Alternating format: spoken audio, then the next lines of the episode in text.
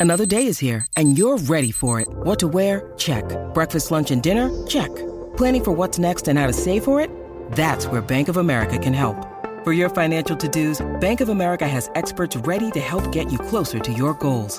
Get started at one of our local financial centers or 24-7 in our mobile banking app. Find a location near you at bankofamerica.com slash talk to us. What would you like the power to do? Mobile banking requires downloading the app and is only available for select devices. Message and data rates may apply. Bank of America and a member FDIC. Mother's Day is around the corner. Find the perfect gift for the mom in your life with a stunning piece of jewelry from Blue Nile. From timeless pearls to dazzling gemstones, Blue Nile has something she'll adore. Need it fast? Most items can ship overnight. Plus, enjoy guaranteed free shipping and returns. Don't miss our special Mother's Day deals. Save big on the season's most beautiful trends. For a limited time, get up to 50% off by going to BlueNile.com. That's BlueNile.com.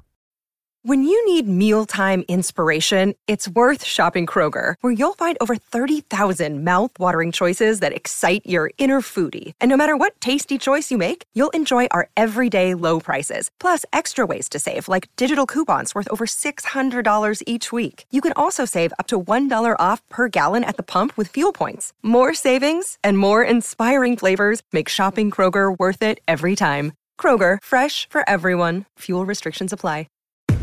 Football Social Daily. Premier League Review. The Premier League is back and back with a bang. No more international breaks until March, which means we can get our teeth stuck in as the festive fixtures approach. But the big question is this which Premier League boss is next in line for the sack? Before the weekend, bookies' favourite was Unai Emery. Perhaps it still is the Arsenal boss after they scraped a 2 2 draw with struggling Southampton, or perhaps he's been dislodged in pole position in the sack race by Marco Silva. Everton beaten by basement boys Norwich, and the pressure is really mounting at Goodison Park. In fact, we could even have a loudest boos competition from this weekend's games, of which West Ham, I'm sure, will be in contention. Manuel Pellegrini also feeling the heat. West Ham winless in seven Premier League games after Jose Spurs did the business in the London derby. The special one in his first game in charge, picking up the win. Is he the special one, or as some people are calling him, the special once? Time will tell, of course. All that, and we haven't even begun to mention a blockbuster at Bramall Lane, a top of the table tussle between Man City and Chelsea, and a last gasp Liverpool goal once again. This is Football Social Daily from the Sports Social, your only daily Premier League podcast. Every single day we have Premier League news and opinion for you, so hit subscribe and never miss a show. My name's Niall McCorn, a great panel of guests as always joining me in the studio for today's Premier League review show. We've got Julian Dow. Hello, mate. How are you? Good evening. How are you doing, guys? Yeah, good to good to have you back in. What have you been up to? You been up to anything exciting in the last few weeks? Yeah, been great meeting a few players, getting a few uh, inside sort of stories, which is going to be going across on obviously on football for football. But yeah, it's the season is taking many a strange turn for some very strange reasons. I've been told. Well, we look forward we look forward to discussing that. I'm sure. Um, we've also got Ant McKinley. Hello, Ant. You've had a busy weekend as well. I haven't you? have. I've just run uh, Pods Up North, the first podcasting conference outside of London, and I'm a little bit tired. And the voice is just about recovered. This morning, I sounded like Barry White after an asthma attack. So I think it's just come back now. Should get you through the show. I was hoping to have the best ginger facial hair in the sports social team, Not but I think uh, I think that's very well covered by you. Uh, we've also got Sam Lee in the studio from the Athletic. Hello, Sam. Hello, Right. Yeah, how was the how's the Man City game last night? Chelsea Man City. First half was actually fun. How many times do you watch football at the moment? and Think this isn't Even with particularly good, is VAR, it? it was still fun. The first half was fun, like I said. The second half was all right. The second half was all right. The end was just more. bar. Second half for Sheffield United, Man United today was fun. Like, well, Yeah. 20 minutes in the middle of it. Yeah, yeah, for sure. It's a but lot- it's, it's a rarity these days, isn't it? It's Yeah. It's a lot more fun than Grudgery. international football, that's for sure, which is why we're glad Yes. the Premier League is back. And there is only one place to start. We've been talking about it all week. Uh, Sam, I mean, as someone, you, you've been a journalist, you've been on, on the Man City beat for, for a few years now. You would have seen the emergence of Tottenham as a, not a force, but certainly a, a challenger in terms of that, that top four crop of teams. You were, um, like me, I imagine, and everyone else in the studio, as shocked as anyone to see Mauricio Pochettino get the sack and Jose come in within less than 12 hours of, of Pochettino's departure. What have you made of the whole sort of week at Tottenham Hotspur? It's been wild. Well, yeah, of course it has. Of course it has. Um, you know, there was the story as well, which makes sense timeline wise. Daniel Levy spoke to Pochettino, you know, the week before, Yes. and said, "Will you resign?" He was like, well, "Obviously not. You know, I'm going to get 12 million payoff as much as anything else." Yeah, get your and then up. obviously it was like, I don't know, Levy probably gave it a while and probably finalised everything with Mourinho between that conversation with Pochettino and Pochettino actually getting sacked. Yeah. And went, we're going to have to do it then because, you know, it's a weird thing because everyone likes Pochettino. I like him. I think he's a great coach. Mm. But uh, even the record, like people this weekend were like, oh, they only won, no, they not won away since January or Yeah, whatever. crazy, Like, it's crazy. But it's like if I'd have been another manager, if this was United, you know, if it was Solskjaer, if it was, yeah, it, I don't know. It seems like an, another manager in a, at a big club that was probably less liked. It would have been like this guy needs to go. It's got toxic. The results have gone. You know, the players aren't playing for him. I think he avoided quite a lot of that. There were articles Hmm. about it, but there wasn't quite the, the same bandwagon. And I think it's basically because he's liked and he's Yeah. done a lot of good work. Well, that's a good point. but at the end of the day, I got toxic was- and he did have to go. Yeah, uh, which is a fair enough point. And I was going to tweet about it, but my phone's been broken, so I couldn't. But um, I was going to say, has there ever been, well, at least in the last 10 years of my memory of the Premier League, a manager which was so fondly spoken about and almost revered that hasn't actually achieved anything on the pitch by reaching a final a Ah, Champions achieved a League final? He achieved a lot. He got them into the top four. But has there ever been Well, a, a the is- clamour for how good a manager is without the tangible evidence there Yeah. of silverware to back it up. I can't think of that, So- which is testament to the job he's done. it comes down to the how you qualify success. So there's achievement, there's silverware, there's success, and I think they're three very different things. And I think as much as uh, we all like to go, oh, we've got these things, we've got this many, cl- you know, trophies, we've qualified for Europe, all these sorts of things. Actually, there's, there's a lot more, and that brings in a fourth word, I suppose, which is progression. And people like to see that. And you've seen Spurs in, in recent years, although unfortunately for them they seem to be sort of slipping back down again, uh, is they've gone from being a team that would always sort of you know struggle to. Kane would struggle to score in August, and then the last few six weeks of the season, what they There was always something. They'd always bottle it. There'd Yeah, be something yeah, that wouldn't go yeah, right, yeah. and then so you've seen them become Champions League regulars now, and not just regulars, but to do very well, and be in a position where at least for part of the season they've been in contention for for possibly winning the, the Premier League. And they've got the new stadium. And what they achieved really, when you look at it, that a lot of things went in their favour, right? They got the new stadium. They didn't spend any money on any players. They had a few interesting VAR decisions that went for them, and they made it to a Champions League final. Uh, it didn't go well, the final itself. Uh, as a Spurs fan, to travel all that way out there and then have that early Salah goal, it must have been a miserable time, I have to confess.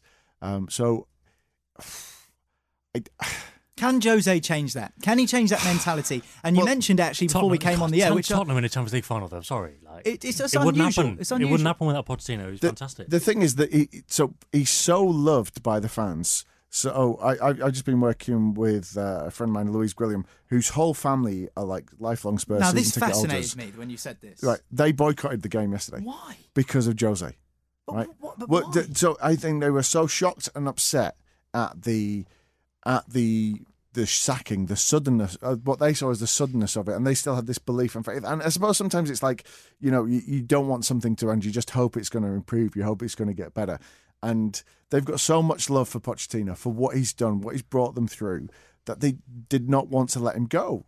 And uh, so, yeah, so they completely boycotted the game yesterday. Now, I don't know if that was reflected on the attendance or if we had empty seats there, or uh, I, I didn't notice that myself. Well, I think season But- tickets are counted into the attendance figures anyway, so I don't think you would have really been able to but tell. th- they stayed away because they disagree. They don't like Jose as a so was it because they don't like Jose, or because they disagree with Pochettino getting sacked, sacked, or was it an It's amalgamation both. of the I, from what I can tell, it's both. But that staggers me. That staggers me. I mean, I understand what Pochettino's done for that football club, but of the players, of the managers that were out there to possibly replace him, I mean, you couldn't get. I mean, Mourinho, Julian. I mean, what doesn't get really get much better than that in terms of who you can pick from. He's a name, and as regards to Pochettino, I think that he's done as well as he could have done at that club because I still think Spurs have got an identity crisis. You know, when he was at Southampton, they were a selling club. He brought players in, he flipped them, he made them make money. Hmm. So he's successful there. That's Southampton are going to win anything, but they made a shed load of money on transfers. He's gone to Spurs, and unfortunately, he's got the hangover from the misspent money from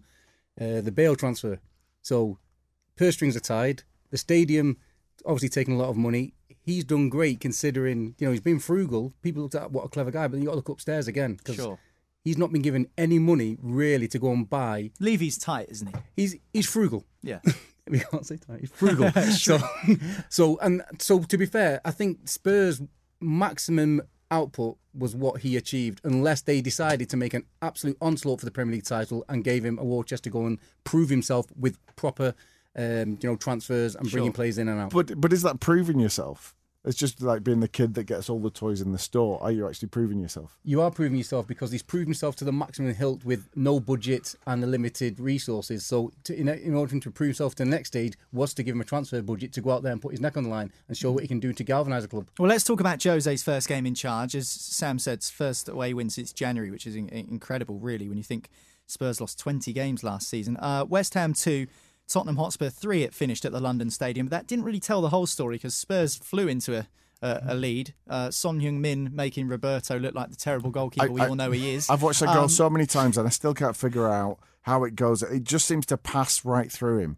Like Well, he- it's, yeah, just it's, it's ridiculous. His goalkeeping has really been costing West Ham, who are now winless in eight. And we'll talk about West Ham just in a second. But in terms of Spurs, players like Dele Alli, players like Eric Dier, I suppose, Sam, are the ones that, that fans are looking at and, and pundits are looking at and saying this is where Mourinho can make an impact. He can turn a stagnant couple of players in, in Dier and Alli who have missed out on England squads because of their form. He can turn them around and turn them into good players again. Yeah, I think you're right, especially about Alli. You know, a couple of seasons ago, he had that breakout season, and then he had a not so good season, and you think, okay, that's normal. But then he had another not so good season. And you think, so now it's like, yeah, we need to see it. But he is, mm-hmm. yeah, you know, Mourinho and his use of number tens. You know, Alli could really thrive in that role. I mean, there was a, he obviously he had played that notable role in the second goal by keeping the ball in while he was lying on the ground, Brilliant and piece of backing skill. it. Yeah, it's Brilliant. fantastic. But like, I don't know. Overall, this, I don't know. This is going to sound m- maybe really odd, but I mean, the first half was bad. No one was talking earlier about not enjoying football matches. What's Mm. the first half? Like, It's just crap. like Spurs had more of the ball, but didn't do anything with it. Like they, every time they tried to pass it forward, it was just completely misjudged, or there weren't any runners. Basically, Son gave them the two goals, you know, the, the, with scoring himself and then laying on the second one with a great cross, and then obviously went three 0 up, and then they weren't very good after they were three 0 up either. And fair enough, the game you, you would think is won, but you know it wasn't like a whole oh Spurs are back kind of thing. And yeah, No. fair enough. You can't you've got to give them credit for you know winning an away game for the first time, but you always kind of expect that with a new manager. New manager obviously, bounce, because yeah. yeah, but also mm. you know that happens so often, which is the case now because the players are so down and you know they're kind of inhibited. We saw it with when Mourinho left United. As, as soon as they go, there's a, there's a lift around the place. But, yeah, but exactly. were, were they But they're down? not Because you look at the social media, the people that responded, the big players at the club, like Kane's message to Pochettino that came out on mm. Twitter. Now, obviously, there could be some PR here, and he's just playing the game, and we don't know what's going on in the dressing ge- dressing room. So that that there could be something else that, that's going on there. But it just seemed to be that they really loved him. Some did. I think some did. But again, like, because it's one of these stories as well, you where you want to read as much as possible, don't you? You want to know what's going on. And basically everything had said, even like in the last couple of weeks, last month or so, when people started picking up on There, it. there was a working that, you know, relationship between Levy and Poch. I don't think they were friends by any accounts. So I think that might have But it did, even just it. in terms of the players, I think, you know, there was a piece this week um, saying that, you know, Pochettino was always in a bad mood and the players didn't want to catch his eye. And they were like, you know, the boss is in a bad mood. It was just kind of that kind of rundown atmosphere where everything's a bit tense and and that kind of thing. Maybe you know they were probably weren't all falling out with each other. Maybe like Yeah. they might have been at United with Mourinho and that kind of Mm. edge to it. But it was just that kind of low atmosphere kind of thing, which which is obviously why Levy, who obviously doesn't like spending money, too much money, he's paid you know twelve million But I- to Pochettino to get rid of him on there. this this story about how he asked him to to leave Mm. rather than fire. I mean, when you know that you've got a twelve million buyout Yeah, clause, like not going away. h- how how nicely did he ask him? Like Obviously, take there- him out Fernando's and say caveats to that, though, isn't it? There, there might be a, a clause in there Sure. that if he joins another Premier League club between now and the end of the season, that money it doesn't go to his bank account. It, it just loses that money. So there, there'll be there'll be ties and clauses written into these things. There always are, isn't there? Very much so. And if you look, if you want to be a cynic and you talk about the chronological season with going back to even like the social situation, with all the speculation that was being nailed on for Pochettino, there was murmurs that this was nailed on and players became aware of that. And then when it's not happened, Start to wonder when. And also, is he our gaffer? And that's why he probably lost the dressing room as quick because they know he's on his way or his, his mind somewhere else. And that's why you can't galvanise, say, come on, guys, dig in. And Yeah. everybody's thinking, well, hang on. We know you're off. Mm, yeah, I see what you're saying. One final question on Spurs before we focus on West Ham for a little bit. Christian Eriksen, and not only him, but Danny Rose, Vertonghen, Alderweireld, these are all players that will be out of contract at Tottenham Hotspur in the summer, which means that as of January, which is now less than five weeks away, they'll be able to start talking to other clubs uh, to try and find themselves new deals. Christian Eriksen's mentioned about how he's definitely probably going to look for a new challenge. Would the Mourinho factor then change some of these players' minds? Yeah, is Christian, sure, is Christian them, yeah. Eriksen now starting to think, well, maybe I should stay after all? It depends. It depends what Mourinho wants from his right side. And to be fair, at United, he didn't always play a winger there, did he? So you could play him on the right, but you would you'd imagine Alli would be the, the Hmm. choice for number ten. But I I did think I did think Eriksen would maybe be one of the ones who who'd consider. I think I think from the, the point of view of the players, the Champions League final back in June, that was their first opportunity to win something.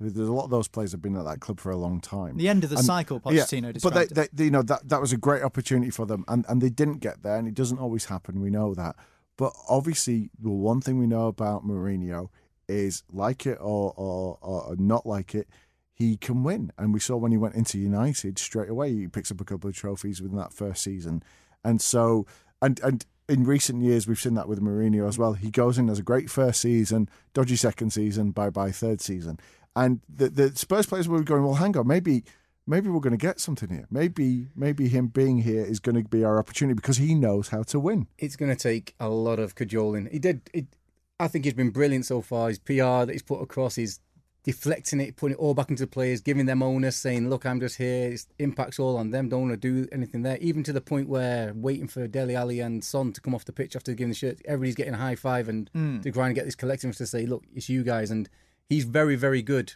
at you know doing that. And when you say making players feel special, Dele Alli, even in his even in his manner and the way he's talking, he was all he was setting himself targets in that you know the post match interview. That, Yeah. I don't want to be the guy of two years ago. I want to be the guy better be on that. So he's already putting himself in those Jose positions. was saying he's too good not to be in the England team. He's too good not to be one of the best players in the world for his age. So he was really lumping the praise on. And, and like I say, that's why when he first came, I think they called him Mr. Motivator.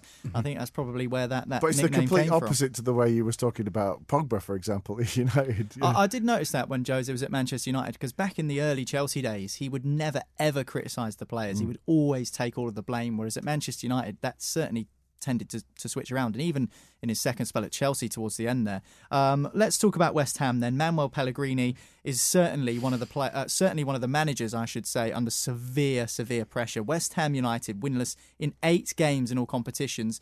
The seven of those Premier League games, one of those was a League Cup game in which they lost 4 0 to League One Oxford United. So the problems are evident for West Ham. Their next game is at Chelsea, which is not going to be easy for them. How in danger are they of slipping into the relegation zone or really being in a relegation battle with Manuel Pellegrini at the helm? I'll look at you, Sam, because you know Manuel Pellegrini. Well, no, I'm just laughing. I'm just laughing because, like, I don't know, two months ago I was sat here and you were talking about, oh, how how likely are West Ham to challenge for the top six? And I was Hey, like, listen, mate, I've got a job to do. I'm sorry. yeah, yeah, yeah, fair enough. Um, yeah, it, it could happen. It could happen. Um, I, but I, I imagine they'll change manager pretty soon. Do you think they should? Do they? Need it's to? the only it- op- it's it the only option, bad? isn't it? When it's the only option for clubs mm-hmm. because if if it slides to that extent and you're not getting anything from back from the players, it's the old cliche, but it's true. You can't sack the 25 players. So what do you do? You change the manager. he looks bereft of ideas, and even to the point where even after the end of the game, he's not. He's like he looks like a flawed man already, doesn't he? Yeah. He looks like he's been dragged off the canvas to go. I've got to go and do this interview. I- he looks like he's gone. I teed off on West Ham during the podcast earlier this week, and I said, "Why was Manuel Pellegrini employed in the first place? It felt like a real lazy appointment by West Ham United. The man, 66 years old, only manager older than him in the Premier League is Roy Hodgson." But I mean, with West Ham, what they're trying to do, they've got a, a new stadium. They've got this new vision. They've even small things like they've changed the branding of the club. The crest looks different. They they know that the fans have this vision of playing European mm. football on a regular basis. So why have they employed a manager and they thought, oh, Manuel Pellegrini, he's won the Premier League once. He must be a right that- fit. that's great PR. There's- it's- in, in- in terms of but it investment, doesn't win in you the cl- football no, games. no, no. It but doesn't get you in the Europe- But it gets you League. investment. It gets you investment because you say we now have a manager at our club who has won the Premier League. Now, uh, it just doesn't feel like, with all of the vision uh, of West Ham United of moving the club forward into the future, does a 66 year old man who won the Premier League a few years ago under a really good Man City side. Does that really feel like the right fit at the time? Does it now? Definitely not. I mean, my first response to that is: Is he really only sixty six? Because he looks to have aged about twenty years in the last few few games. To be fair, he's got he has got a great CV though. Obviously, Oh, oh, going absolutely, going, going to. China doesn't really bode No. well. But it's Mhm. not like like it it slid again at City. But even so, you could probably say in that final season, it wasn't entirely his fault. I mean, they weren't a great they weren't a great team. And they, I was reading an article the other day from at the time when they announced Guardiola was taking over in February, and they were like, City can still win four trophies this year. I mean, that, that was always unlikely, even at the time. You know, even if Guardiola hadn't been announced. But yeah, it wasn't all Pellegrini's fault. That um, if you look at like we're talking about Mourinho, Yes. there's more evidence to suggest. I mean, I wouldn't necessarily have Pellegrini instead of Mourinho, but there's more evidence to suggest that Mourinho would be a bad hire.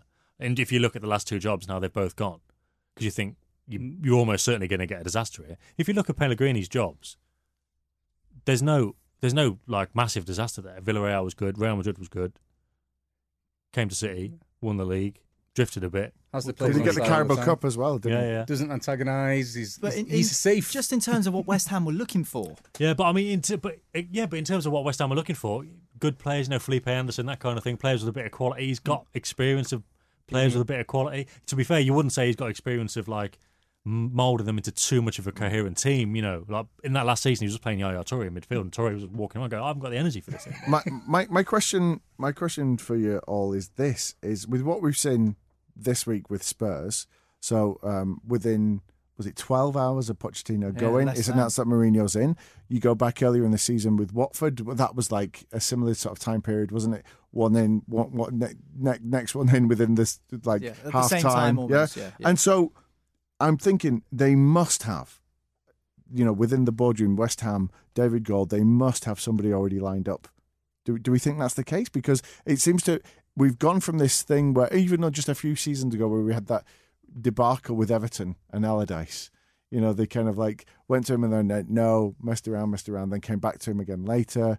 It, it's Well, we'll talk about Everton in a Yeah. minute, but I see what you're saying because the rumours have been that Rafa Benitez might be on West Ham's radar. I don't know whether that's true or false. That's just purely speculation, which has come out. But I but think as that'd be a good fit. you do, Definitely. oh, and I, I, I- you know that would be amazing. I think uh, that would be a step up for me. Oh yeah, I think it'd be a step coaching wise for sure. Um, style of football, and you know West Ham. Bit funny about that. To be fair, they didn't like Moyes, This and the thing. again, What is the understandable. West they didn't Ham like way? Allardyce. Yeah, Yeah, but- but, I know, but they have, but whatever, whatever it is or it isn't, they have uh, got an idea of what it should be, and that, think- that makes a difference. I don't think anyone knows what the West yeah, Ham but the fans is. do. The fans know The they want attacking football, football. don't they? Yeah, they'll- they'll and like if they bring Benitez in, they'll, to be fair, Benitez is probably that good a defensive coach. It's probably like, well, with a bit of backing and a, a few decent players, he could probably do it. I think he'd get the benefit of the doubt. It wouldn't be like when they got Moyes and Allardyce in and straight Right. off from the off they hated it. Okay. and it wouldn't be like when Benitez went to Chelsea Mm. because obviously Chelsea have got different aspirations altogether. West Ham are probably like beggars can't be choosers in this. Yeah, at this in moment in time, keep most, us in. most definitely. Final score at the London Stadium: West Ham two, Tottenham Hotspur three. A first three points for Jose Mourinho as Tottenham Hotspur manager, but the pressure mounts on Manuel Pellegrini. Next, we're going to the evening kickoff from Saturday at the Etihad. Manchester City two, Chelsea one. Pep Guardiola. Sam heaped the praise on Chelsea, saying they're an incredible team. But I always feel that every time it's a difficult game, he seems to say that anyway.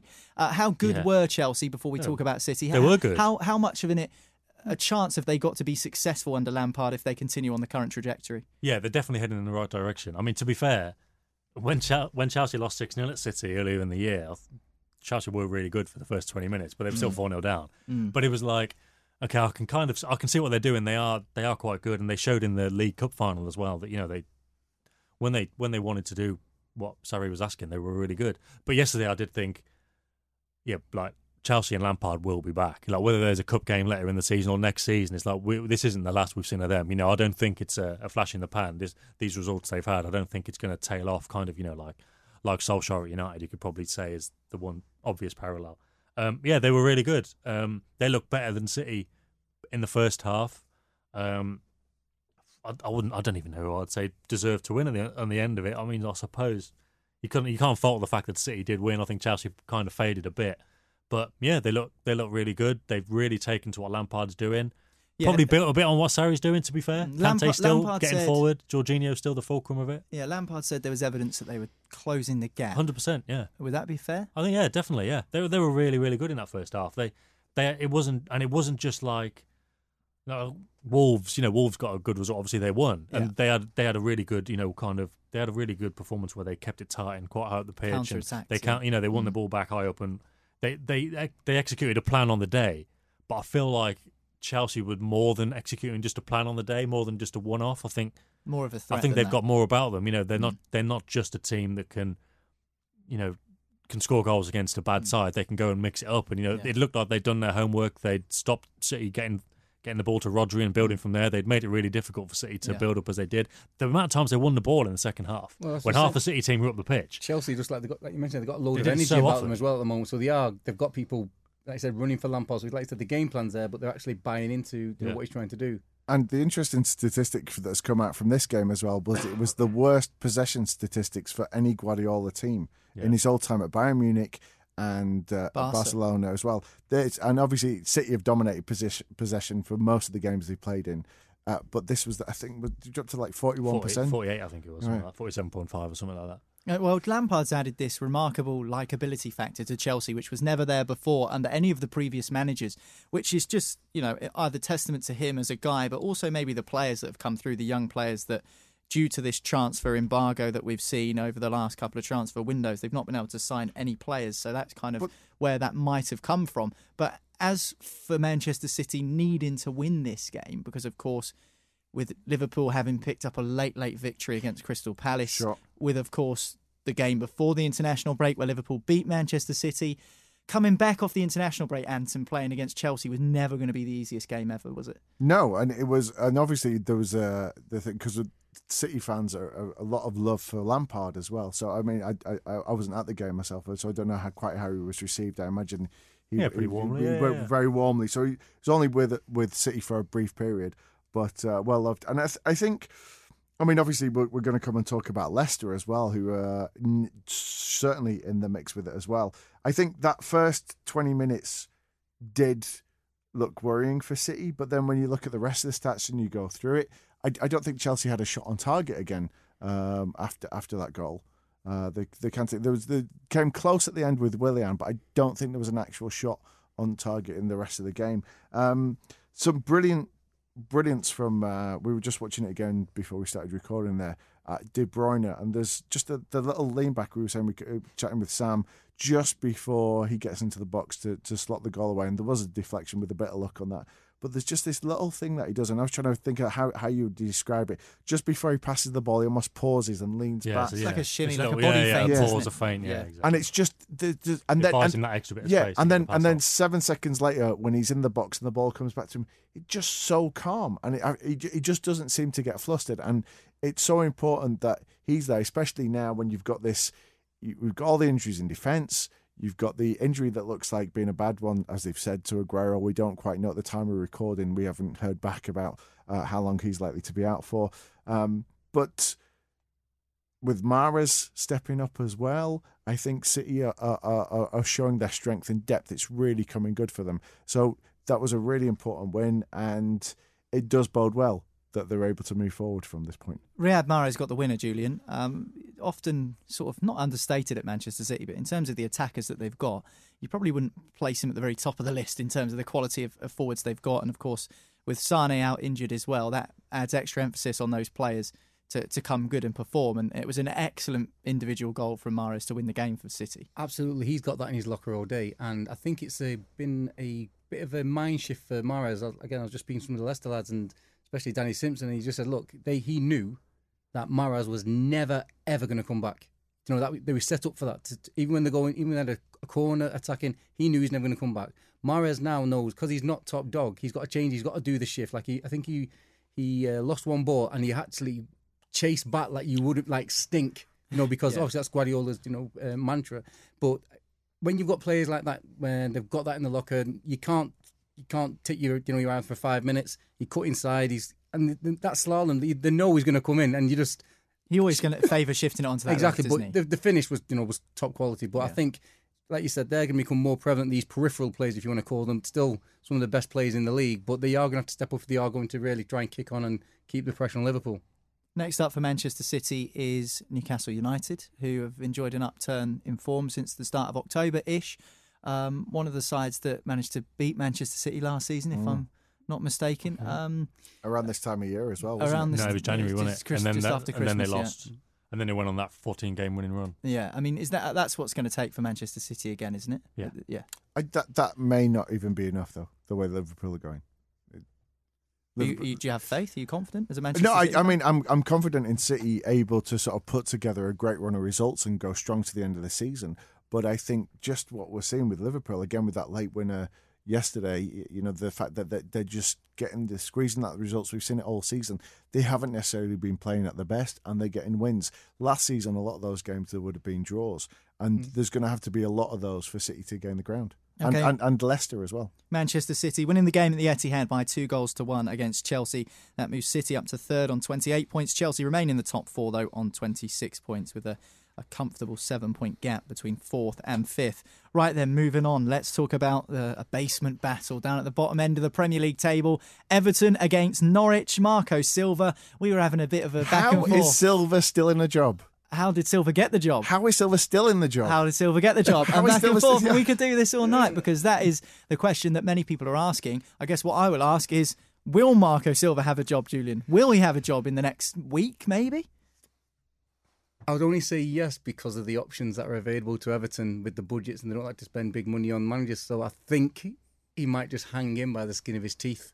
How does he keep convincing people? Portuguese. It's a nice Portuguese. If you've got a Portuguese manager, it's, it's, it's all the George Best syndrome. Every Irish young lad used to get a football trial back in the day. Every Portuguese manager gets a job when you haven't got Mourinho. When Mourinho comes in, sorry. So no, it's it's he. I'm not saying he fails to deliver. Every he, he does well under when there's not much expectation because he, you know, he's like oh, he's like a battler and you know he's quite amiable when you speak to him. But when he goes to somewhere Everton who are a bit of a hit and miss, then you know they have got aspirations, but they know they're not going to do great things. Everton fans are not liking what's happening, and to be fair, Everton are probably one of the clubs who do actually listen to the listen to the fans before they make decisions and hmm. managerial wise. And but I still think he's going there because there's not many options for them. You can't lose 2 0 to Norwich, which was the final score, by the way, if you don't know the results. Everton nil, Norwich 2 at Goodison Park. Norwich scoring two goals away from home. That's their first goals away since the first day of the season when they lost 4 1 to Liverpool. Um, Marco Silva, I say, how does he keep getting the job? By all accounts, apparently Marcel Brands and Moshiri like the idea of what Marco Silva's trying to do. But what is Marco Silva trying to do and what he is maybe trying to do isn't working, Sam. It's just not working. He should be getting more out of the players. He should be getting more out of that Everton team. Do you not think? Yeah. Um, it's well, I mean, it, clearly it isn't working, and it's not like it's a one-off result. If I don't know if Palace or let me know, who else who else is in the Premier League? Sheffield United. If they were to lose two 0 at home to Norwich, you think, oh, okay, it can happen. Hmm. But Everton and the the way they're going at the moment, it's just like it's just another step towards the inevitable, isn't it? With the way we were talking about Pellegrini, when it just drifts to that extent, what are you going to do? There's only one thing you can do, and it's change the manager. Do you think what's saving him is the fact that they chased him for so long? That you know they tried to pick him up when he was at Watford, and then there was this whole case between the two clubs. Yeah, I mean, I don't think that, I don't that think managers went down, and that was a little bit sour. Generally, want to make the change that quickly. You know, I don't think clubs want to rush into it. But I think you just get into a situation where, and it, obviously it builds. You know, the people making the decisions are humans like anyone else. They're mm. as susceptible to listening to you know fan opinions and Twitter opinions and everything.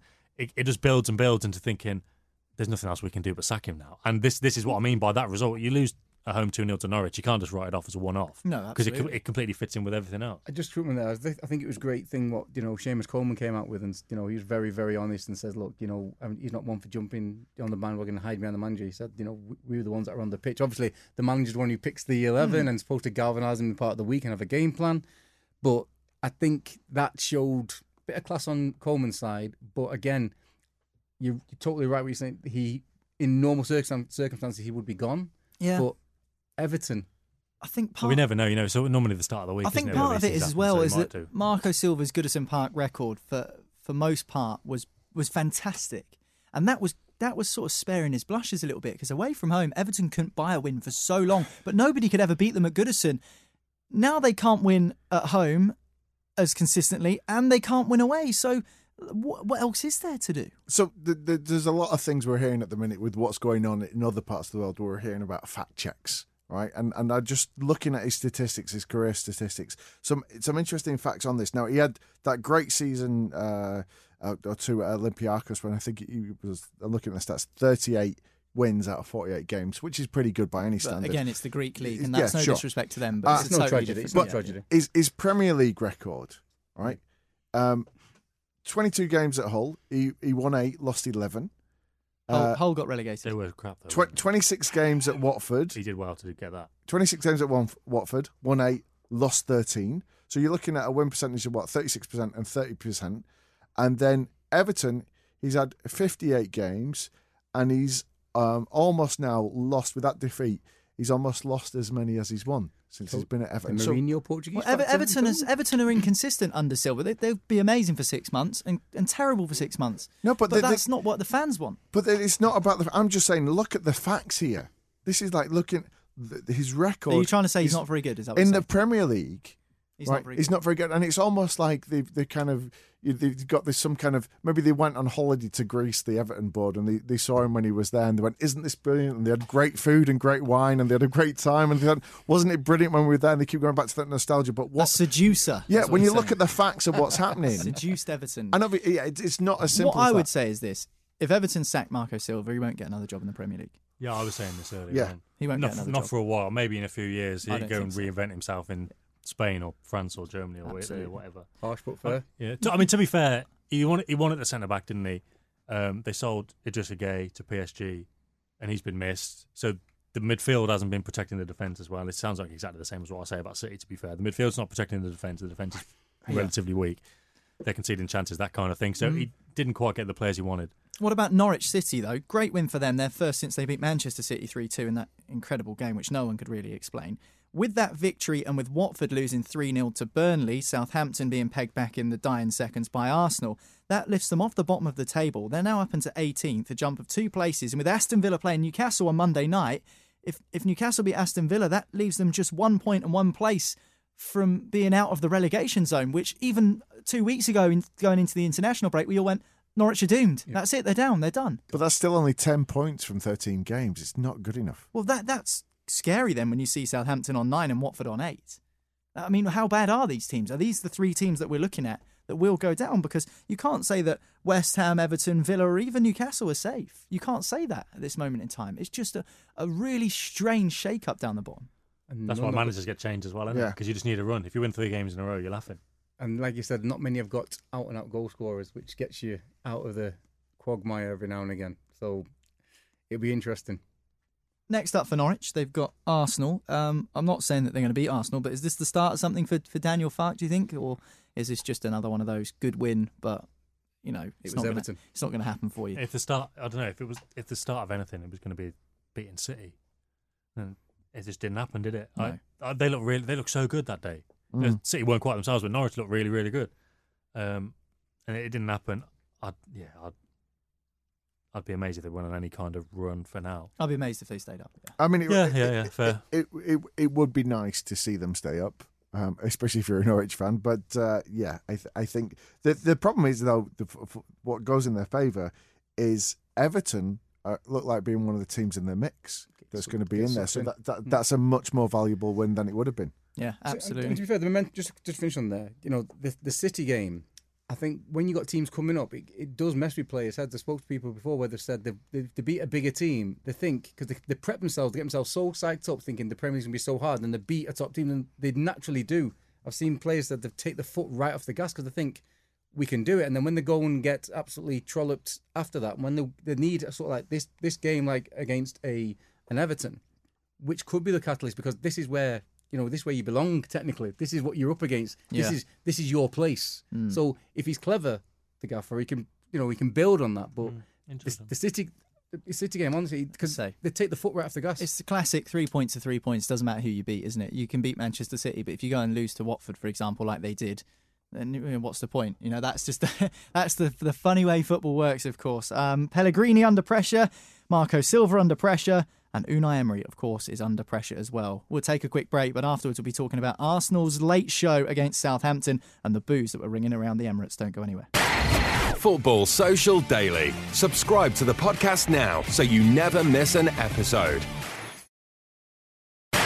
Football Social Daily Premier League Review. This is Football Social Daily, your only daily Premier League podcast. This is the Premier League review show. I'm Niall. I've got Sam, Ants, and Julian in the studio with me. We've been speaking about all the Premier League games. Well, we will be speaking about all the Premier League games because we haven't quite finished yet. And let's go to the Emirates Stadium where there were audible bulls, there were audible boos at full time Ants because Southampton came to London and picked up a draw, which many people probably wouldn't have expected before the game, but they were quite unlucky by all accounts not to win. It was only a late goal from Lacazette, which saved Arsenal's blushes, but that wasn't enough to stop the uh, the Arsenal fans expressing their frustration, which we've seen already once this season with what happened with Granit Xhaka. Um, but this time, the the fury was very much directed at the manager. Arsenal could have won that, to be fair, and they'd have probably still been angry in those Yeah, circumstances. yeah. Sorry, I mean, carry on. th- th- this reminded me of the, the game earlier in the season against Watford, where it was a kind of slightly different play out, where they were they were two 0 up and they let that slip. Um, d- d- just just something. I- really struggled to put my finger on what's going. I mean, obviously, you know, uh, Emery's struggling to put his finger on it as well and find a solution, but it just does not seem to be right. Everything seemed to be in place that they were building. They were coming back.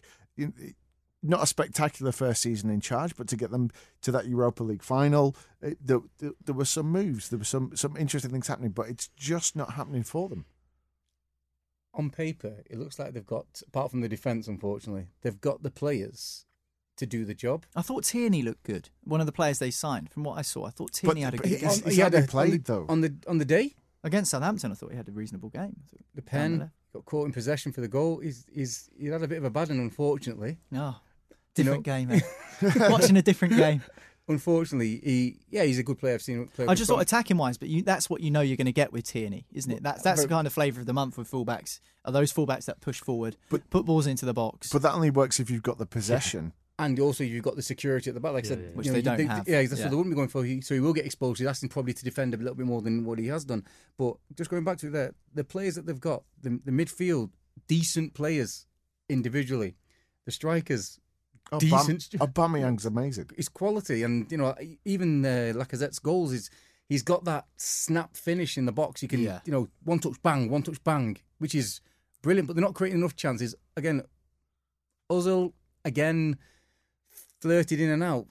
So he, when I can see why the manager is getting stick because if he can't get that being a cohesive unit, there's, Yeah. there's got to be a problem. yeah. There's got to be a problem, and he's supposed to be a good coach, but he's not translating that into the way they're playing. Unfortunately, So many times we've spoken on this podcast and we go, "Oh, there's problems at Arsenal. This is happening. There's a fallout behind the scenes. The players aren't getting on with the manager. The manager's getting, you know, the Mickey taken out of him. It's been going on for ages, and it's almost like, okay, Arsenal secure. Uh, it was. It's like I'm not shocked or surprised in any way whatsoever about that result. Not one bit. Again, I mean, it feels like the only, it's the only thing I've got to say. And it's like, has football gone mad at the moment, or have I got no other analysis? But the player, like the players, have gone. You know, they like when when you mentioned there, the players taking the mick out of the manager. Yeah, that's yeah. mad. It But in, in, but in other circumstances, at another club, he would have gone by now. But the Arsenal board are really determined to stick with him, or they have been. We might see what happens in the next seven days, but they've been determined to stick with him. But in in other circumstances, if the players are taking the mick out of the manager, he's got no authority. They're not going to listen to him, are they? The, co- the coaching side of it's gone. They're not listening to him. Mm. They've got good players, as you say.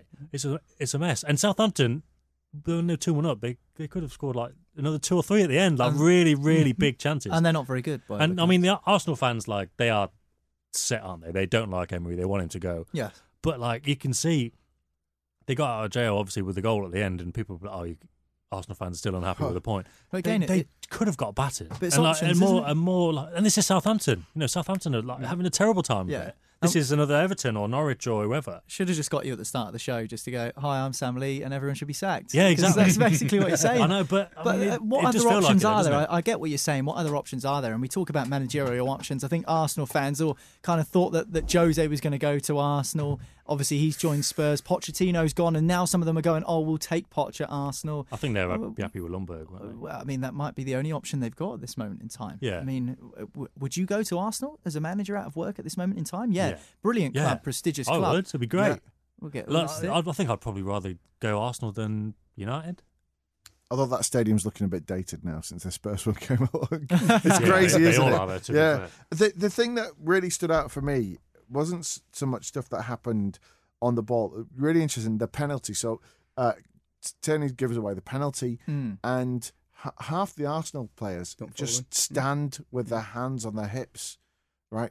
There's it's almost like a penalty shootout at a World Cup. They may as well be stood on the halfway line. There's just there's not. It's not that they don't react; they don't even think that there might be an opportunity. And the keeper makes the save, and it's followed up. And I think uh, almost two uh, two It's Southampton unbelievable. players get there before you even see any Arsenal players in the shot of the camera. It's it's just to me that seems madness. Bring Tony Adams back. Talking of madness, Yeah. Tony No, Adams. that is madness. That yeah. is madness. Yeah, he he managed my club Portsmouth, and uh, things didn't go too well for us after uh, after he took control of the club. Not, so not seen him since he turned up in the FA Cup coverage with that blue velour suit on. Beautiful. Oh, lovely. Tony's out of a job. Um, could Emery be out of a job soon? Most likely. Uh, as for Southampton, how much of a, a, a crushing blow would that be conceding late on? Because three points would have taken them out of the relegation zone by all accounts. I think Or it at least, buys, at I least think they would have put them level Hassan a on little bit of points. time, though, doesn't it? And it gives them something to build on to have the conversation. This what can this what we can Yeah, yeah, achieve, yeah. and you know just a momentary lapse. And Is he a X, Y, good and manager, or is it all a, all a myth? The next Jurgen Klopp, just because they're both from sort of Central Europe, they both, you know, they, they've kind of got these personalities. They both wear hats. That's what that's what Southampton fans were saying. The next Jurgen Klopp. It's not happened. Is he? Is he really no, that go good? heading into the season, we were supposed to be right. Let's see what Yeah, yeah. Hassan or Southampton all about, and, And what are they all about? Is it? They're not very good. Yeah, I and mean, he I- said, and he says in January, Southampton need to sign a top top defender. Where are they going to get, get one of those from? Unless they can find the next Virgil Van Dijk, which it wasn't a secret when he was at Celtic. They just picked him up before everyone else. I, I, um, where are they? The thing where is, are for, they for every to sign a manager player at that level, and I mean, and you, you could extend it. I mean, I think it's a bit harsh to say, well, you know, Klopp's got better player, so he's doing better. I think I, I'm not buying into that, but I think at the other end of the scale, if you look at Hasenhuttl, basically every manager like that, and you go, like when I was saying about Marco Silva really not getting the centre back he wanted and losing Gueye in midfield, if you look at Chris Wilder, the At players Sheffield he's United. got, and Mm. his coaching ability and his motivational ability, you just think, well, if he can do it with them, Mm. then I can do it at Southampton or I can do it at Everton. And I think that's kind of that's probably the biggest argument against the coaches in the in you know the, the bottom half of the table. I don't think it's as simple as the coaches or the quality of the players. I, I think, especially, th- th- there seems to me to have been a, a, a transformation in, in, in football recently. These things are all important. It's important to have like a Jurgen Klopp type character, and it's important to have an Aguero or somebody up front that will get you the goals. But it's that team spirit, and we'll, we'll talk about Sheffield United in a Yeah. minute. But that's really what, what you see that there's going on there. Because Because you cult- you- the manager cult- cultivates that, though, don't But they? But like I say, with the coaching and the thing. motivation, E- it, e- the manager cultivates because that. I'm a because I'm a Portsmouth fan, this is going to sound like uh, I'm bitter or whatever. But this time last season, they sacked Mark Hughes. Similar run of form, similar position. They sacked Mark Hughes. They brought Hasenhüttl in. Things started to pick up. Are they just not a very good team? I mean, is that is that can that just be an answer? They're not very good. I mean, it doesn't matter who you put in there. You could put any manager in there, and they just probably won't be that good. Their next game's Watford. If they lose that, they're in serious, serious trouble. I think that could be the coup de grace if that was the case, because you want to get it done before the window. Things getting, you know, deals are getting done now as we speak, Mm. and players won't be moving to certain places if they don't know that the manager's going to be in place who's doing the negotiations or looking to bring them in. I know you got sporting directors and so forth, and you know heads of recruitment, Mm. but generally they want them to know who they're playing with.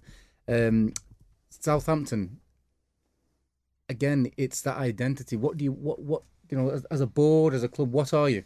You know, you can't keep stripping the asset. Your production lines run dry, Yeah, isn't it? Exactly, exactly. And even the young lads are putting in, you know, the quality's not there because the, the players, the manager's not getting them galvanised. He's not got a, a, a good team spirit. So it's like lambs to the slaughter. They'd look very, very disjointed. And I'd be surprised, even like your established players such as your Bertrands, your Mm. Prowse, and your Redmonds, they're probably the most saleable assets. You Yeah. know, it's whether you know they're going to you know stick around and you know be left out to dry. They've only got a few more years left of you know earning potential, and it's not going to happen at Southampton. I don't feel. is it the scouting network that's the problem? Because that's what basically kept that, that club going for such a long time. And you, the the Premier League, especially the top of the table, is littered with players that that came through Southampton. They sold them on, um, but that was because uh, it seems to be they had that great network that went out and would find these players, develop them. I mean, you go even as far back as Walcott. You know, you, you always had these players that could come to, through. to be fair, the players that they were developing and bringing through were being developed in like your League One E Championship, so you've got that you know latitude to win some, lose some, and you're not playing against good opponents. You can bleed them. In the Premier League, it doesn't give you that license. So even if they are there, they'd get absolutely mm. and nine, Yeah. you, you you end careers. Listen, think their, their, a lot of their clubs, though. academy has run dry, but I'm not going to say their academy isn't good because it's absolutely exceptional. But they might they might just be going through a lull. They might just Yeah, be going happens. through a dry Like, patch. You look at like Dortmund, and- Porto, Monaco, teams like that who, who bring in players and sell them, and then they go mm-hmm. and buy someone else. Mm-hmm. Eventually, you know, if you buy, if you buy You're the wrong replacement, you have, yeah. you have you have a bad patch. And- and like this Vestergaard is no Van Dijk, is he? You can see what they were going for, but he's no Van Dijk. Arsenal 2, Southampton 2. Let's move on to Sheffield United against Manchester United. The only game on Sunday, but what a game it was. Ah. Oh. for 70 minutes, A- a manager, you know, a, perfor- a manager under serious pressure for 70 minutes in Ole Gunnar Solskjaer. Sheffield United look bang up for it as they always do under Chris Wilder. Really rate Chris Wilder as a manager. I said it since the start of the season. I don't want to toot my own horn, but I said because I've watched him manage through the leagues. He's, he took Sheffield United. He, he managed Northampton to the League Two title. Went to Sheffield United, managed them to the League One title, got them up through the Championship to the Premier League. He's a very, very good manager, and you can see why because hmm. he gets the players to give everything for him. I was sat there uh, watching watching the game today, and the crowd singing out, "There's only one United," and a win means that uh, they're going to be in fifth place, competing for Europe, and they're playing like a real team. There's some great bits of skill, and they just seem really up for it. They're going in for the challenges, all this and, and then I had to pinch myself and go, "Oh, this is Sheffield United that are doing this, not Manchester United." And, and there was the flip, and I, I was sat there for a moment thinking, and and looking looking at the way some of the players are, uh, were, were were playing and how they were performing, and I suddenly not, thought to myself, you've got this bit of a a, a, a dichotomy where you've had um, players that have not done so well at other clubs coming to Sheffield United and gelled and things are working and it's coming together, right? And then you've had players with big profiles and have done well at other clubs that have come into United and Manchester not performed. United. yeah, sorry, the, the, the, confusion is there. And so again, maybe this comes back to what we're talking about the the, the culture of being a manager.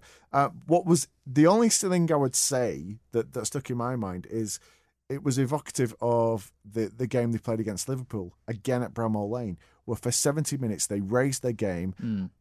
One little drop of concentration around 70 minutes, uh, mistake by the keeper, Liverpool go away with the win. Similar thing here. There was a substitution, maybe that's what, what put them off, but up to 70 minutes they were running away with it 2 0. And then this crazy sort of 10 minute period where goals were flying around. It was one moment of brilliance. It was a moment of quality from young Yeah. Williams, who scored a brilliant half volley. What a great first goal to get. Absolutely, and, and, you know, United's, you know, Williams was the youngest goal scorer in the Premier League this season until Mason Greenwood scored a few minutes later, and then that record was taken away from him. So sometimes it takes that moment of quality, Julian, just to spark a team into life, and then we saw it again.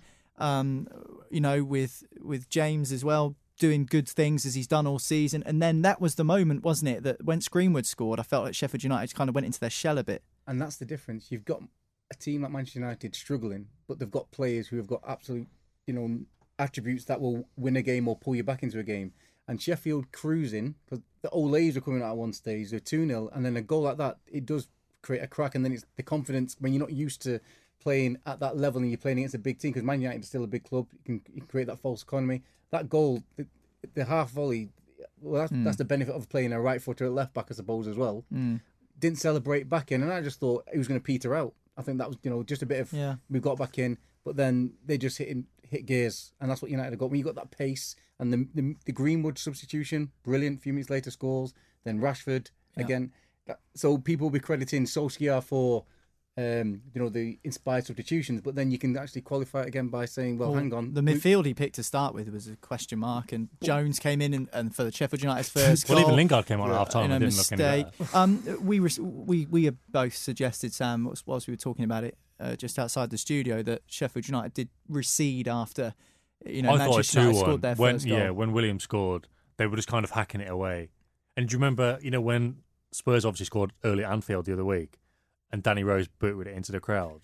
And everyone was like, oh, that's funny. I was like, if that's as like nervous as he is, you know, if you're just looking to clear the ball any which way you can, Mm. you're in trouble. And Sheffield United started doing that when United got one back. And again, we'll probably talk about it with Liverpool. But look, yesterday, Palace just clear the ball, lads. Leicester, when when Leicester gave away a penalty at Liverpool, there was a mix-up between Albrighton and Schmeichel. They get nervous because the team's putting pressure on you, and you can see it coming. Like um, with 20 minutes to to go in the game, you think if they're just trying to hold on by their fingertips. They've stopped playing the football they were trying. You know, they're not playing out anymore. They're not mm. trying to counter attack. They're not trying to build moves. They're just trying to get it get rid. You get deeper and deeper, And that's- you're asking for trouble. Well, we mentioned about the sack race. For like I said, for an hour, Ole Gunnar Solskjaer is very much in contention for that. You would argue. yeah, yeah. This will be interesting because they, they said the stumbling block for Pochettino was the 40 million buyout. Now there's a maybe a, a bit of compensation in regards to maybe signing on fees that will be integrated into a package if you come, if he was to go to a Premier League club. What do United do? Do they delay the inevitable, or is Ole going to be the one that's going to see them through? Unfortunately, you know, even the dialogue on the bench, he's looking around, he's trying to have dialogue with other coaches. Hmm. Nobody's talking. Hmm. Oh. People are just ignoring him, which is unfortunate because I don't think he's got that sort of like pull. You know, the, the feel good factor as what happens that jolt in the arm, but then to carry it through, to carry out the momentum, you need to have either a bit of steel or some, you know, tactical nous. And I think unfortunately, it's it's it's missing there. Okay, Sheffield United drop one place to sixth uh, on 18 points, uh, but still very much enjoying a, a fine season so far. Manchester United did have a chance to leapfrog their hosts uh, and move into fifth place. Instead, with that draw, they drop down to ninth place with 17 points. Okay, moving on to the next game, we're going to look at Crystal Palace against Liverpool. Liverpool just keep doing it, much to the frustration of every Manchester City fan and probably a lot of other football fans up and down the land as well. Crystal Palace uh, very much in the game, and then Liverpool again just f- finding a way to do it, finding a way through. Uh, disallowed goal uh, to begin things with, um, and looked like they rescued a point with um, Zaha as well. But again, late, late winner from, from Liverpool, and it just seems to be that that thing that United always had, that Manchester United has has, has come to Liverpool now, and it, it's starting to feel, and this is difficult for me to say as a Man City fan, but it's starting to feel inevitable.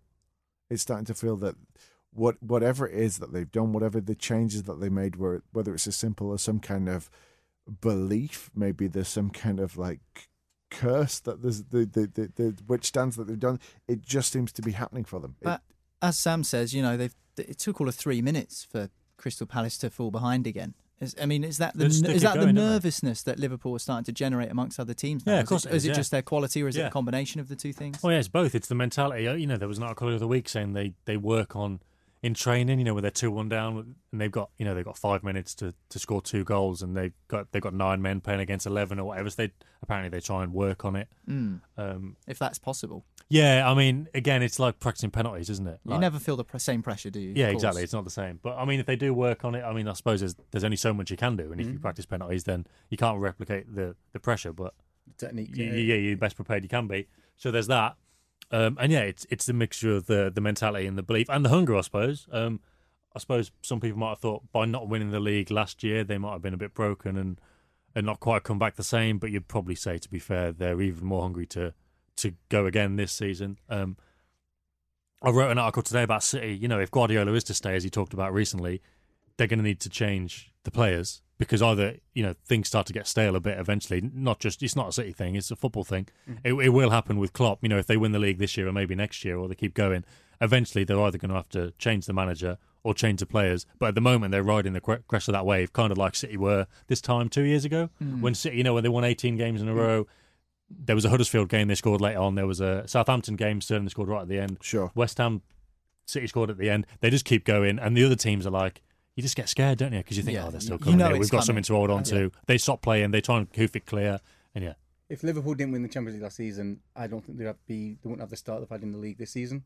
I think they've chalked that off to say right, that's inevitable. Like because you can you can reference it back to the Gerrard time. We've done it. Well, now I- you guys can change the. You can create history. You can be the first Liverpool squad to win the Premier League title. That's I think what is Klopp's you know mantra to galvanise them. I foolishly thought that Liverpool might struggle this year because of how close the title race was last year, and that they just might have run out of steam, and that the, the you know the the Champions League final as well. I just felt that maybe it might have just been a step too far for them this season to continue it. Absolutely, totally been proved wrong so far. The scary thing is, it still doesn't feel like Liverpool's front three are, are still firing on, on all cylinders. It still feels that there's there's more to come from them. I actually said this to a friend of mine who's a Liverpool fan in the wake of Pochettino being sacked. I just thought it was interesting. I asked him if he felt that a similar thing might happen with Liverpool. I'm not saying that Jurgen Klopp's going to leave or get sacked by any means. What I'm saying is, is this the final opportunity that these players have got to win the Premier League? Because will Salah stay? Will Mane stay? Will Firmino stay? Will we see other players leave? Will we see a real sea change in terms of players moving on? Maybe not, but I just thought it was an interesting concept because it feels like if they don't do it now and they bottle it now, are they ever going to do it? Th- This is what I'm saying. If they don't win it this season, I think those players might leave. But if they do, I think Klopp's the kind of manager you can start using the words like legacy, new era, dominance. You know, taking harping back to the days of. That's what I think will be the, the, the mantra. Like I keep saying behind that. Well, he's already got. I don't know if you saw this week for the first time I've seen it. Obviously, we were so used to calling it Fergie time still. Uh, uh, new phrase, Kloppage time, which which sounds like a problem you would have with your boiler. You know, this Kloppage. And uh, but interestingly, on that, when when when you look at it, I think um, so. The, just looking at the statistics now. So this season, Liverpool have earned uh, five points in the last five minutes of a game, and of those, four four of those points have come in injury time as well. Sorry, no, so that that's pretty interesting. But also, actually, when you look at it, uh, it's changed since Klopp come in, not just this season. And Liverpool have now scored uh, scored more goals in the 90th minute plus uh, than any other club in the history of the Premier League. Well, this comes back to remember when Gary Neville saying about United back in the day when they used to win. Mm. It's that because they were fitter than everybody else. And there it goes back to when Klopp first came in, all the soft tissue injuries they're having because they come from the Brendan Rodgers pass, pass, you know, soft play to Rodgers uh, to Klopp doing the high press, the gegen press, what are you going to call it? And the transition for players to get their energy, you know, the training cycles, it can take up to 12 months because they have to change at least two pre-season in order to get that. Then it's reaping benefits because they're getting late goals, and that's that's physical and also mental. Yeah, I'm glad you called it Kloppage time because if it was called something like Klopp's clock or something like that, it could get real messy on the talking on the podcast. of sleep. Kloppy, Kloppy sounds a little bit silly, doesn't it? So Uh, Liverpool still top of the league, 37 points. Um, Manchester, uh, Leicester City, sorry, their closest rivals in second place on 29. As for Crystal Palace, that's a third defeat in a row for Roy Hodgson. They're dropping like a stone down the Premier League table. They're now in 13th place, which is level on points with Newcastle United. If Newcastle beat Aston Villa, um, obviously that will bump Crystal Palace down another place. Um, should they start being worried about Nah. their survival Palace, chances? It's Palace, isn't it? They'll lose a few games, they'll win a few games. They'll finish, I don't know, anywhere between hmm, ninth and fifteenth, I guess. You think they've got the squad to stay in the league? Well, I think they've what not necessarily the squad player for player, but yeah, they've got what they've got going on at the moment. There's with, a lot- with Hodgson in charge and the players they have got. Was it Zaha's first goal yesterday? Yeah. yeah, well, So I mean, it's not good enough, but But- They've got Burnley next week. Yeah, so if they, lo- it's if, all right. if they lose to them, I, I would maybe. they always, start. they always, they always, they're always all right. I You mean, we I- say a lot for Hodgson. He, he always, he always keeps them up. Are, are you thinking what I'm thinking? Like it's five weeks to the uh, transfer window opens and Zaha pops up with a goal all of a sudden again. Is that you know? Coincidence is what I would say. It'd be nice if he popped up with that second one afterwards, but Oh yes, skied it. can't have it all. Can't win them all. Uh, moving on now, let's talk about Brighton against Leicester City. Leicester, they just seem to enjoy playing in the pouring rain, don't they? Absolutely hammering down at the Amex Stadium. They won 2 0 away from home. A little bit of controversy with the VAR penalty. Jamie Vardy had to retake it. Madison scored the rebound, which is annoying for me because Madison's in my fantasy team. I've had another stinker of a week. Um, but Leicester, they just keep winning. And the thing is, the run of fixtures they've got is looking very favourable indeed. So, I mean, this this could be this could be closer than many people are anticipating. I, I, if Liverpool weren't so dominant, you'd be like, yeah, Yeah. They, they could win it. But But the most exciting thing for me is it's looking likely that, that Leicester are going to be strong contenders, if nothing else, for Champions League football. And it was so much fun seeing them in the way they Yeah, played. I really enjoyed that. So, uh, whatever way this season pans out, that's one thing that I would really like to see i- i- is Leicester getting back into the Champions League. Would they? Because all the problems that came on the back of it. Because you know, be careful what you wish for. You might just get it. Then you need to get a serious squad put in place, and then it's Brendan Rodgers managing those personalities and squads. When it's when it's underdog, it seems fine. But Do when they- it becomes Do they need to negotiate the January transfer window before they start thinking about the Champions League? And the reason I say that is because you will get rumours, as you always do, with players in a team that are not as big as some of the other clubs in the division. A team's doing well, they've got good players. Is there a danger of their not their squad being decimated, but but players leaving in January. I January? can't see them. So uh, they didn't sell Mahrez to City a couple of years ago, and mm. like that was just because Yeah, they they- had an idea of the value. But now, when they're looking, you know, they've got a good thing going. oh, They'd be mad to sell any of them, Oh no, I agree. and then like, and the players will be even more. They can get even more money in the summer, I think. So Yeah. and to be fair, the players that they're likely to go and the clubs that are likely to take them are the ones that are big clubs under pressure. Would you want to go to them straight away when you've got this? Especially when you got you know Yeah, Okay, there's load of talk about Madison. at Well, United, for example, it's like why would he? So Madison, exactly. Madison's playing well. Right now, he's anyway. getting into the England squad. He's getting there and thereabouts. If he was to go to United now and start struggling, that's He's in a system that works. You wouldn't get that Yeah. at a club like United or I don't know, He'll be or covering whoever else might want to try and him. all. Yeah, or. Arsenal, same Yeah, kind of thing. Yeah, yeah, yeah. Yeah. No, I don't know. I think Leicester would probably stand firm, to be fair, and be like, no. And to be fair, Rodgers looks like the kind of guy who could probably keep them together. You're a great technician. yeah, yeah, I'd- yeah, exactly. Like, at least like give it, give it the season, we'll, and we'll Yeah. see what happens, kind of thing. Yeah. How many would actually be like Soyuncu? By all accounts, is Well, being that- watched by that's a the few link teams. I've seen. Manchester United saw into Madison. 42 million and a few other Could, quotes. could, could I throw in like a, a spanner into the works here? Like Feel Jamie Vardy is in incredible form, and like everybody always wants strikers. And this previously, when when Leicester had, won, won, he, he stayed faithful to the club, so I don't think anybody would resent him. But there was talk of Arsenal at one point, Yeah. Real Madrid, even whether that was just pure speculation. But you know, if if somebody like that came in, this would be Vardy's last chance. Jamie Vardy will like stay at Leicester until he retires. I was He'll- thinking, he'll, he'll fair, when stay at naming They'll the name players, stand after him. Oh yeah, I was going to think then when I was naming the players, I was going to say probably Vardy is off limits now. You leave him To be where he is. fair- but no, it's an interesting point. Yeah. But to be fair, they rewarded him very, very, very handsomely with his contract. Yeah, and the club don't need the money. The club Yeah. don't need money because they're very well funded. But just from that thing, you know, that fairy tale, there was all the talk about the Jamie Vardy movie, uh, how far he's come, and and just look at it. Obviously, he's got a great opportunity with Leicester to to maybe win the Premier League again, which would be incredible.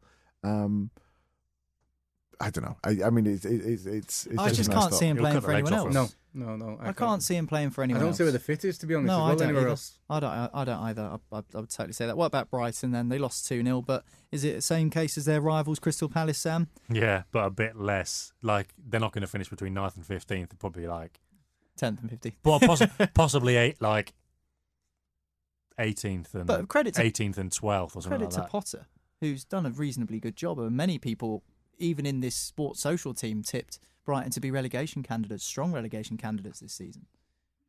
Well, yeah. Um, even up until a few weeks ago, it was kind of like, what, what is really, what is going on there? The results haven't quite been there. Um, yeah, again, he's done all right, but I think again, it's another team. They'll have a good patch, they'll have a bad patch. and it's, I think it's great because even in the, the you know the teams that we're talking about, the ones at the lower end of the table, the ones that are in the relegation zone, you, you're naming an odd player, the odd player they've got.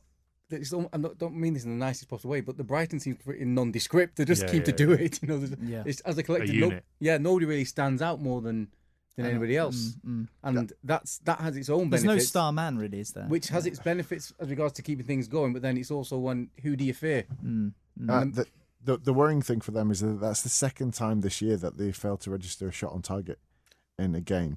Uh, but at, having at home as well. That's uh, that's quite yeah. criminal in any level of football. really. Um, I, I, having said that though, I, I do like Potter, a big fan of his, and particularly his his approach to games. Like when he went to Manchester United, you know, playing two up front there and things like that. Just I, I, I quite like his his approach to the game. Maybe it's a little bit more.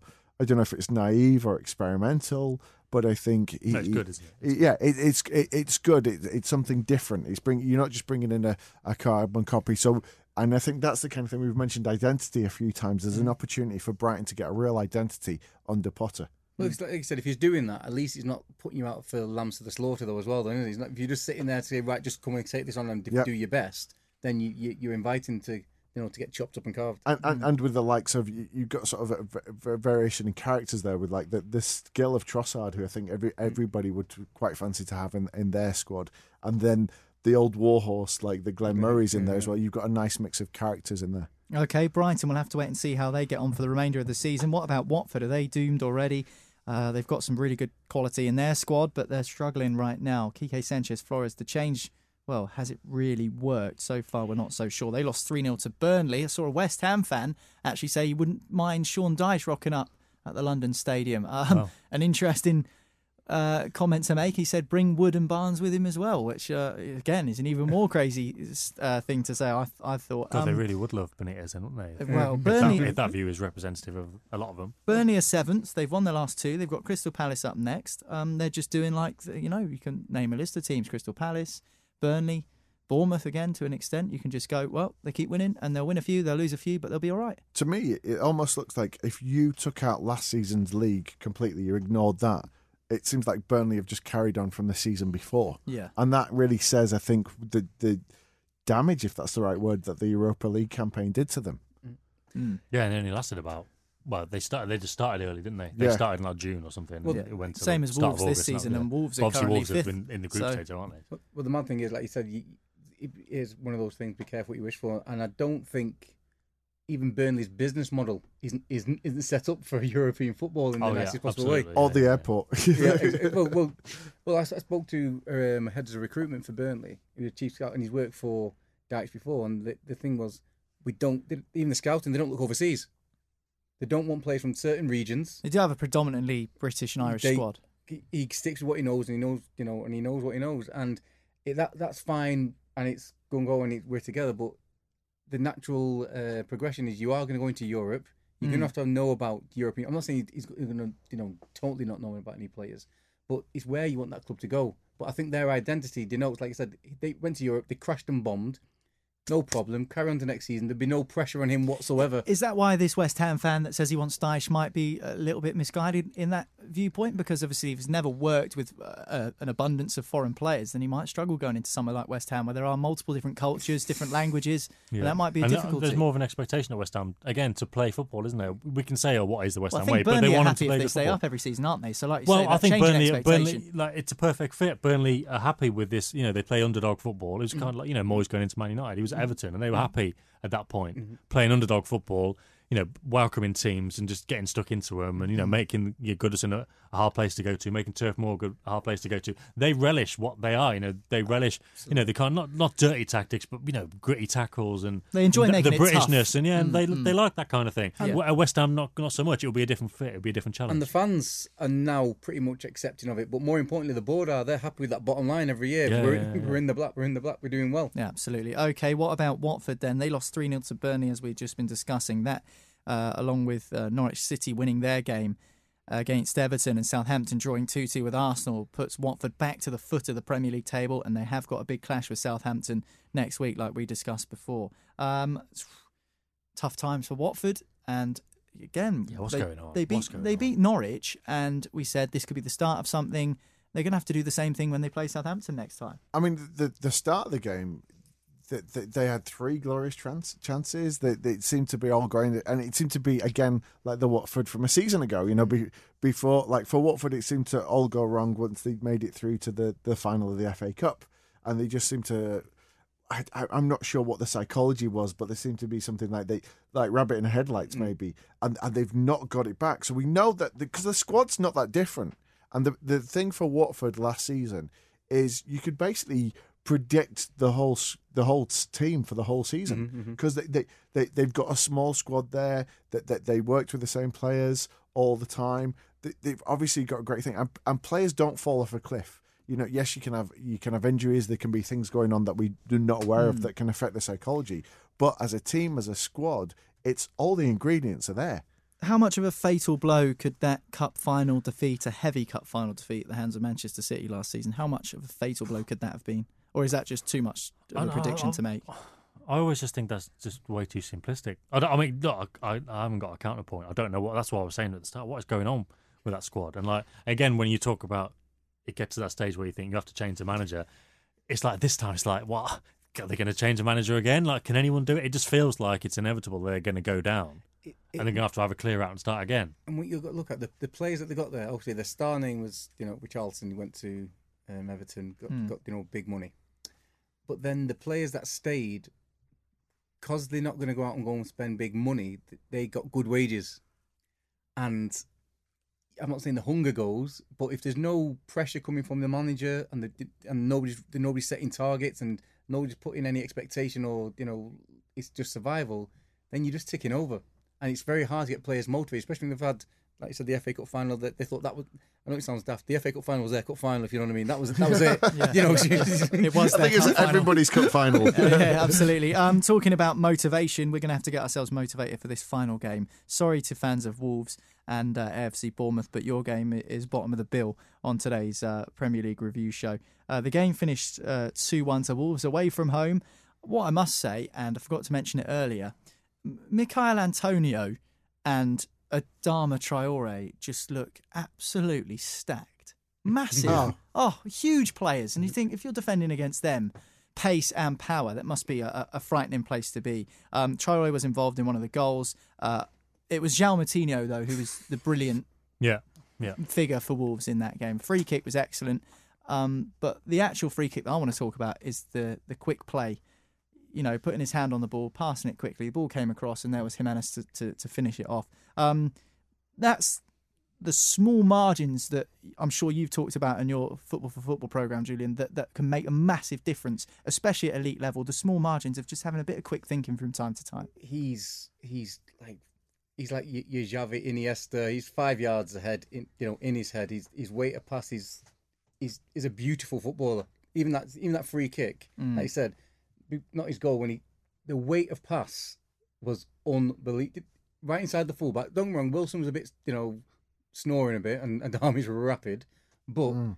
It was that weight of pass, not too straight, not too much bend, not going to run out, not too close, and, and the way he was just punching the ball around, one touch, you know, there's no, he's, he's like a Silva, a poor man's Oh, Silva. I was even going to say De, De Bruyne. Actually, there's an element of, of that about him. yeah, yeah, yeah. Especially the, the CPU, if you will. Yeah, the it- way he thinks about Yeah, it. totally. But he's not one. He's not a ball carrier. He is literally a one-touch, two-touch player, and as you know, a technician. He's But- beautiful. But just- that, that's what I was referring to because that's what uh, De Bruyne has in his look, of that ability to almost not look Mm. and just know where they're going to be in two Mm-hmm, seconds.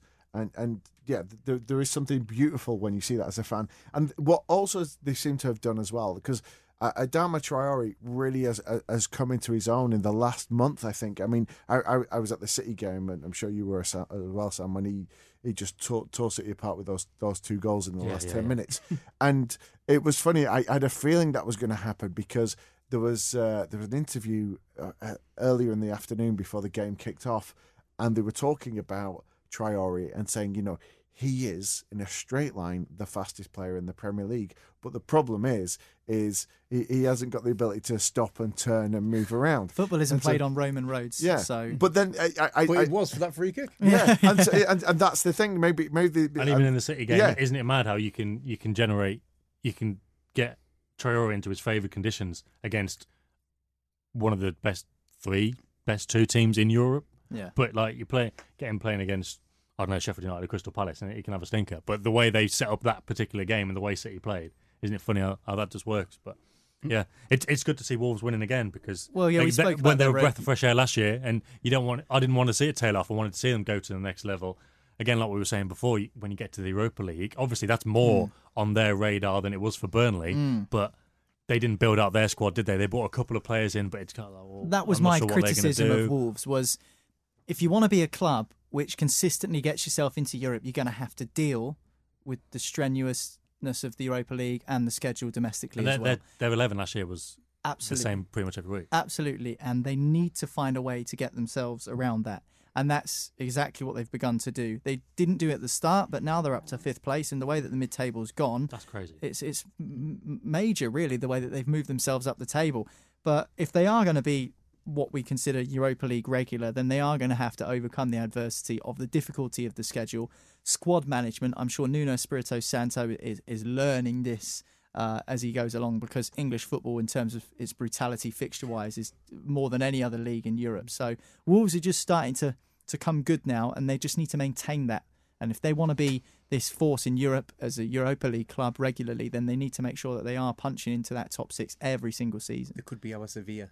Yeah, well, this is the interesting thing. Like uh, a lot of other clubs go, "Oh, not the Europa League." The fans say that. I've not heard any Wolves fans say that, and the club really seems to have embraced it and gone for it. And maybe this has been uh, whether, whether you often hear about our strategies and five-year plans that the board's put in place. Maybe this has been part of it, and they've built for it. They've budgeted for it. They've they've had this in the the contingency for this happening, and it's all lined up. I mean, and we've had great stuff where. Um, with the European games, because them being so close, uh, playing on a Thursday and then coming back to play at the weekend, they've been having almost like portable cryo on the plane so Yeah. that the players are able to recover. Training part of the training recovery on the way sessions on, back. on- not on the plane, but certainly team meetings, tactics being talked about on the plane, which Oh. normally is the time for the players just to relax and get out of, out of the. Oh, I, I'm thinking of that. You remember that old Nike advert with the Brazil players in the airport? Yeah, yeah, You're just having a training session, passing the ball around. AFC Bournemouth, though, They don't create chances anymore. They don't. well, at the moment, not anymore. It sounds like they're never going to do it again. But yeah, for the last few weeks, it's been the same kind of thing, hasn't it? Wilson's the only fit striker at the moment. They're missing King, um, but they did, they weren't really creating anything anyway. You know, going back a, a few weeks, um, Uh, West Ham, their like last they, game. they've started to look more solid. Yeah, West Ham, their last the game that they won was against Manchester United. Bournemouth's last game that they won was against Manchester United. Oh, yeah. They've lost two since. Is there a risk of them doing a, a, a similar tumble down the, the table like West Ham, or can you just not see that No, happening? I think they've got too much going for them, and I, I, like- like Sam said there, you know, get the strike, get King back, running the channels, stretching the play. You know, the midfielders come pop up the odd one. Fraser gets a couple. Wilson, you know, Callum Wilson's always good for a goal, and I, I think they've got too much about them. Even the defence, apart from the captain coming the other day, you know, he's not started, he got sent off and Yeah. so forth. But um, I think they've, they've got too much. But yeah, and, and that says a lot for them as well because they come out in that second half. They're, they're a man down, they're 2 0 down, and, and they, they maybe it's a little throwing caution to the wind rather than throwing it, uh, than turning it on. But they, they managed to, I mean, it only really counts if you had a bet on it, but they won the second half. uh, but so, so it, does, it does show that they've got spirit, which is important. And, and especially if you find yourself creeping towards that bottom part of the table, that to a large extent will get you through. It should be interesting because he likes to buy in the window, doesn't he? Well, Mr. Howe? Hmm. Mm. Well, it's difficult. I think Bournemouth are well backed, and I don't think people realise how well backed they actually are. but it's, it's again finding the pedigree of player, and I think their sort of blueprint is to buy, much like Burnley, young sort of British players that they can develop, and they buy players with a two or three year plan to develop them into something. And I think that's what you see with David Brooks and players like that, for instance, as well. Um, but then, then again, there are players that don't work out. Tyrone Mings, he's got in the England squad. Lys Mousset scored for Sheffield United today. So, I mean, there there have been errors in terms of players that they've let go. Um, mistakes were made by Bournemouth, but whether that will come back to haunt them, just you know, it's a lottery, isn't it? You just never know. Uh, let's have a look at the Premier League table then before we uh, close down the show. Liverpool top of the Premier League on 37 points. In second, it's still Leicester City on 29. Manchester City up to third with their victory over Chelsea, who slipped to fourth. Wolves are now in fifth. Sheffield United still in the top six after their draw with Manchester United. Burnley, Arsenal, Manchester United, and Tottenham complete the rest of the top 10. The bottom half Bournemouth, Brighton, Crystal Palace, Newcastle. They play against Aston Villa on Monday night. Everton, West Ham United, and Villa in 17th, just above the relegation zone. And in the bottom three, Norwich, Southampton, and Watford. In what is, uh, even just reading it out, a mental Premier League table, and isn't it? It's just crazy. Like, you mean the points difference between some of the teams or win can take you up. I think Manchester United's win last week or a couple of weeks ago took them up seven places in the Premier League table. And you've got some crazy goal differences uh, there as well. Down at the bottom, minus 18 for both Southampton and Watford, and Man City and Leicester City on plus 23. So it just. It, it just seems just so diverse and so crazy, and it almost feels like ah, I don't know, like th- this could this could be It's been a very weird it- yeah, season it could be. far. it- you're looking at that now. I could see it being completely different for the end of the season. That's that's the feeling that I get. It's been a weird season, and we always say, Sam, after like after 10, 12 games, you start to get an idea of the table taking shape. Hmm. I don't think they would change that much. I think Spurs will be higher up. I think Leicester won't drop too much. Um, I can't see Arsenal Finishing making more top. of an effort. I can't see United making more of an effort. So I- it might stay broadly the same. But you know, teams like you, you would imagine teams like Wolves and Sheffield United, like as good as they are and as well coached as Will they lose are, a few. Will, will lose a few and, and drop a bit. I can't see them, you know, being top seven. But Mm. but at the same time, like I say, I can't see Arsenal or United making it up. You know, it's like when you watch an old Premier League year. It's like, here's the table in November, and it's like Ipswich are fourth, and it's like, well, it's not going to happen, and it never does. But this year, you know, it, it's more likely to. It's more those teams that are up there are more likely to stay up there because I can't see too many of the the fottering big teams getting it together. apart from Julian, is, is the table still embryonic for you, or uh, is it starting to take some form and I, shape now? I think it's starting to solidify, and like you know, Leicester, the new force in English football. I'm sure the Leicester fans would be delighted to hear that. Uh, this has been Football Social Daily from the Sports Social. Thanks very much, Julian, Ant, and Sam, for joining us on today's podcast. Don't forget to subscribe so you never miss another episode. Of course, there is a game tomorrow night. We'll be previewing that on Monday's podcast, and we'll have news and opinion for you throughout the week. So hit subscribe, and you'll never miss another show. But that's it for now. We'll talk to you tomorrow. Football Social Daily. Subscribe to the podcast now so you never miss an episode. Okay, round two. Name something that's not boring. A laundry? Ooh, a book club. Computer solitaire, huh? Ah, sorry, we were looking for Chumba Casino. That's right. ChumbaCasino.com has over 100 casino style games. Join today and play for free for your chance to redeem some serious prizes. ChumbaCasino.com. No purchase necessary. Where prohibited by law. 18 plus terms and conditions apply. See website for details. Hello, it is Ryan, and I was on a flight the other day playing one of my favorite social spin slot games on chumbacasino.com. I looked over the person sitting next to me, and you know what they were doing? They were also playing Chumba Casino. Coincidence? I think not. Everybody's loving having fun with it. Chumba Casino is home to hundreds of casino style games that you can play for free anytime, anywhere, even at 30,000 feet. So sign up now at chumbacasino.com to claim your free welcome bonus. That's chumbacasino.com and live the Chumba life. No purchase necessary. VGW. Void where prohibited by law. See terms and conditions. 18 plus.